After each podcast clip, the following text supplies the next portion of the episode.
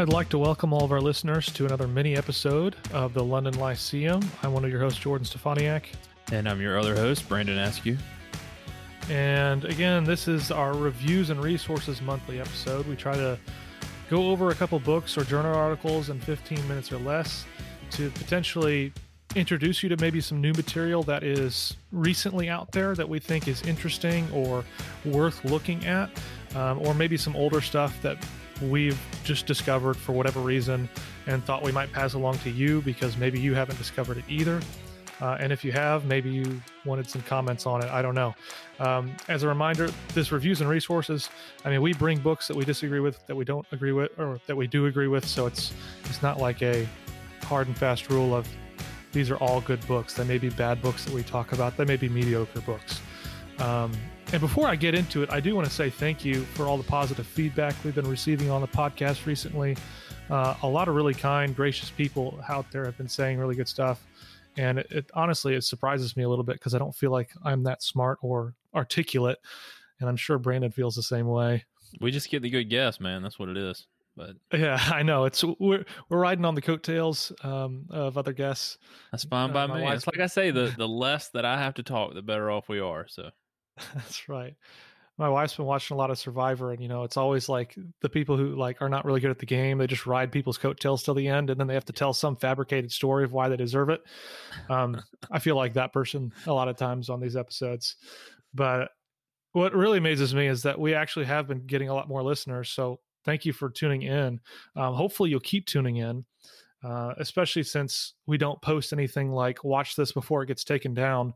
Um, that usually gets people to watch. Yeah. Yeah. we, we, we don't really we don't, do we hot don't, takes. And we don't beg for five-star reviews and stuff like that, but you could leave us a review if you'd like. I think I've begged one time, maybe twice. I don't know. Um, I don't even know what that really does. I just hear other podcasters who are big do it. So I, I guess maybe like, it oh, just yeah. moves you up. Like when people search certain topics, like your podcast will come up. I don't know, but yeah. Well, yeah. uh, I guess two more quick things. Number one, uh, as a reminder, we want to be compassionate, confessional, compassionate and confessional here on the podcast. Uh, so that's probably one of the reasons that I think we avoid hot takes. Uh, I think James three seventeen is a good motto for how we want to handle ourselves. Um, just the this idea of being peaceable, gentle, open to reason, which clearly we're not always that. Um, I think I was probably not super great at that today myself in the online world. So I like signed myself off um, before I said anything more stupid.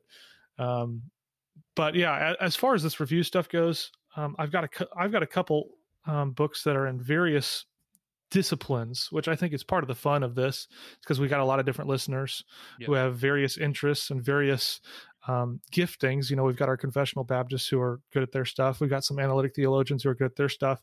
And I don't know if there's a lot of cross-pollination. So it's, I think it's really fun to be able to, to just kind of recommend various differing um, books. So Brandon, I'll let you go first and then I'll go with mine. Yeah. So uh, this book is, if you've been online recently, I mean, there's been a lot of buzz about it. Um, it's uh, Gentle and Lowly by Dane Ortlund. And the subtitle is, uh, The Heart of Christ for Sinners and Sufferers. And, you know, you mentioned how we have our confessional listeners and our Baptist listeners and our analytic listeners. And like, this is a book that, you know, if you're a Christian, like, or if you're not a Christian, this is a book that, you know, you need to read because, I mean, it really does um, make you think about the person of Christ and his heart for you in a, in a, in a different way. Like it doesn't, it, he, every time you think, oh, maybe he should like qualify that or something, he just keeps going. Like, and that's, I think, what we need. You know, I'm I'm usually pretty skeptical, like about when I read, uh, you know, the endorsements on the back of a book and stuff, and I think, eh, you know, you're saying this is the best book you ever read or whatever, and I'm thinking it's probably not, but this actually really is uh, that good of a book, and I'm probably going to go back and read it again pretty soon. So I would encourage everybody to check it out. Awesome. So you finished it already? Yep, I have. Oh, yep, I finished it. I've, I've got it. Shared stuff with a few people from church. Um, I mean, it's just so good. It does get a little bit repetitive at, at points, but I mean, not like, you know, so bad where like it's like don't don't read it or something. I mean, it's just uh, a few times you'll think maybe he's just saying the same thing in a different way, but it's things that we need to hear more than once anyway. So it's it's really good.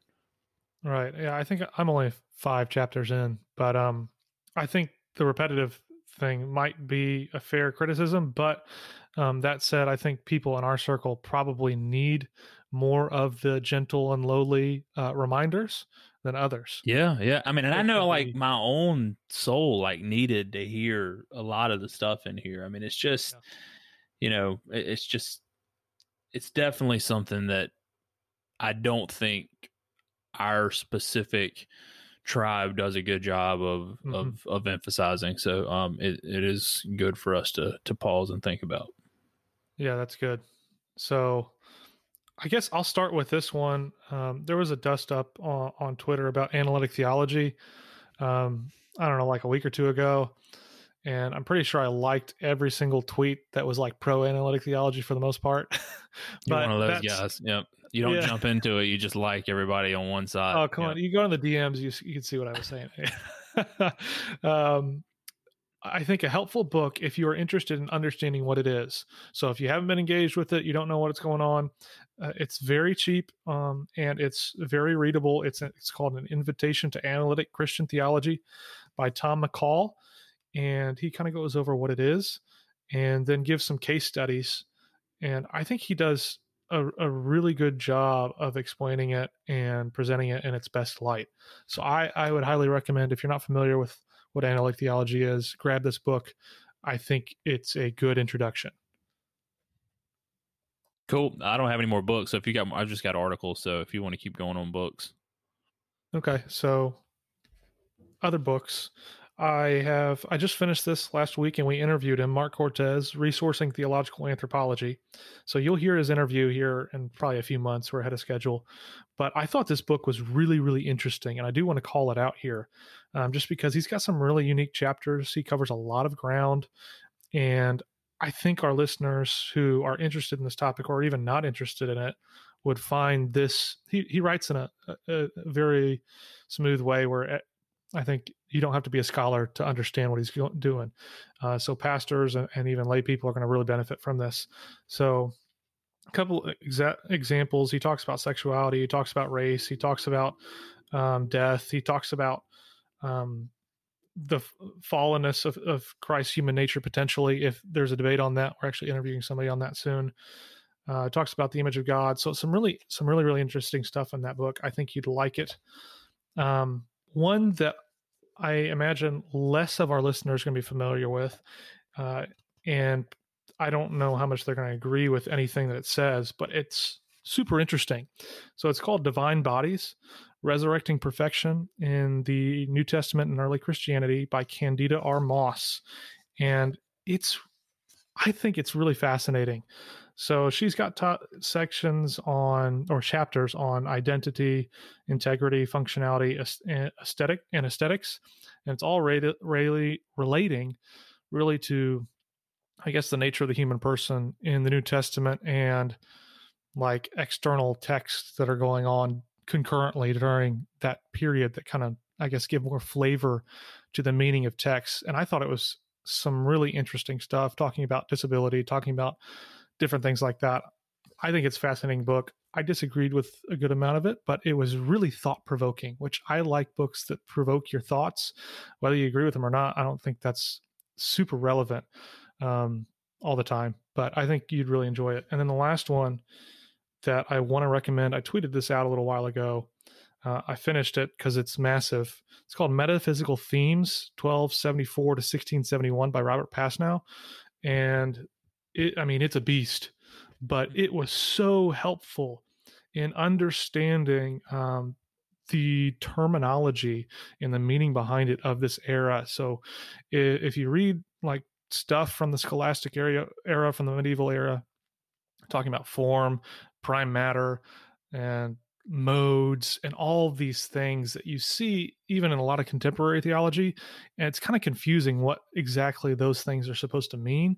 And he just spends chapter after chapter just kind of explaining it and walking through the primary sources, and I found it utterly helpful, especially if you're really into understanding the theology that's coming out of that time period. I know a lot of our listeners are probably into like Reformed Orthodox theology I think this is going to shed light on a ton of the terminology that you're reading, and guys like Turretin and, and those type of, of authors, uh, Peter van Maastricht, and so on. You're going to understand the terminology that they're using in way better depth if you get this book.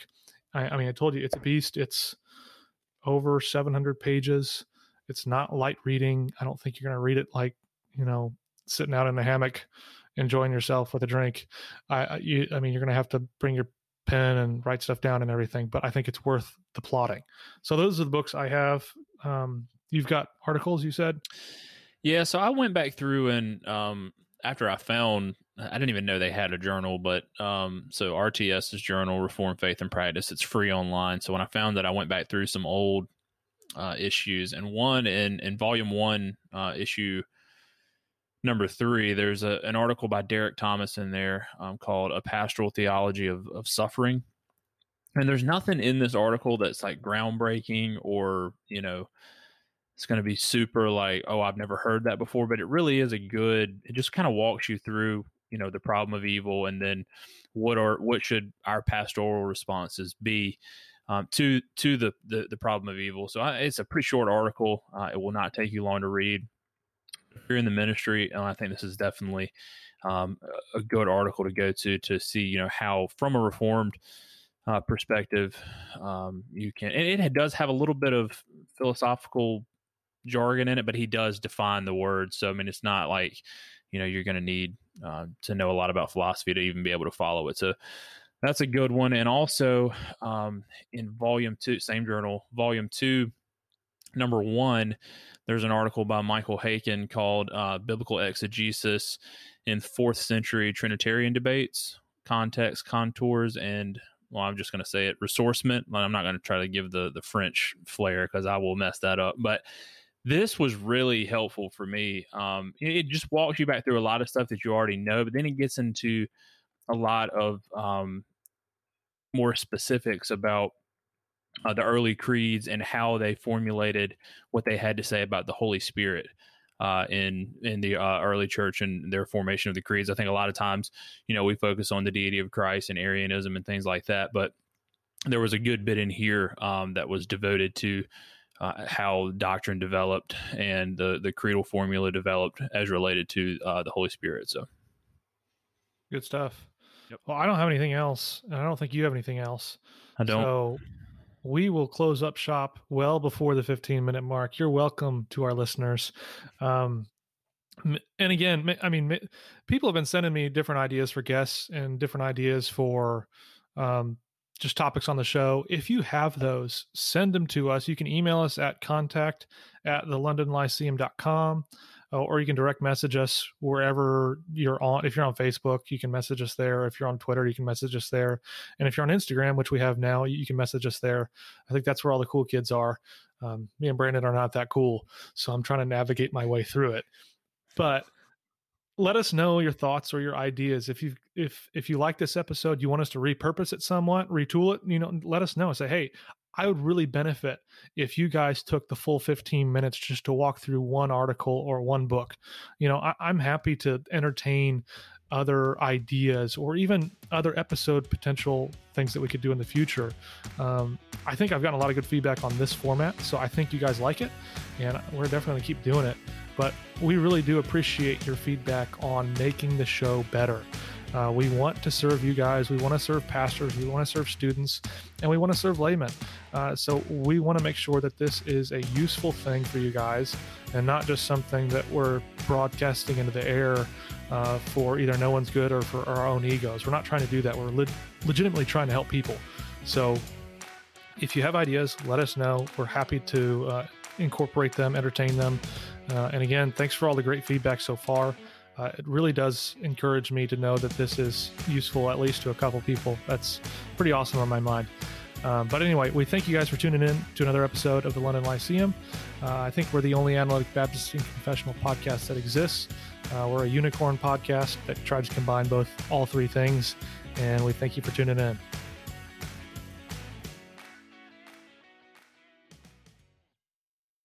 Save big on brunch for mom, all in the Kroger app. Get sixteen-ounce packs of flavorful Angus ninety percent lean ground sirloin for four ninety-nine each with a digital coupon. Then buy two, get two free on twelve packs of delicious Coca-Cola, Pepsi, or seven up, all with your card. Shop these deals at your local Kroger today, or tap the screen now to download the Kroger app to save big today. Kroger, fresh for everyone. Prices and product availability subject to change. Restrictions apply. See site for details.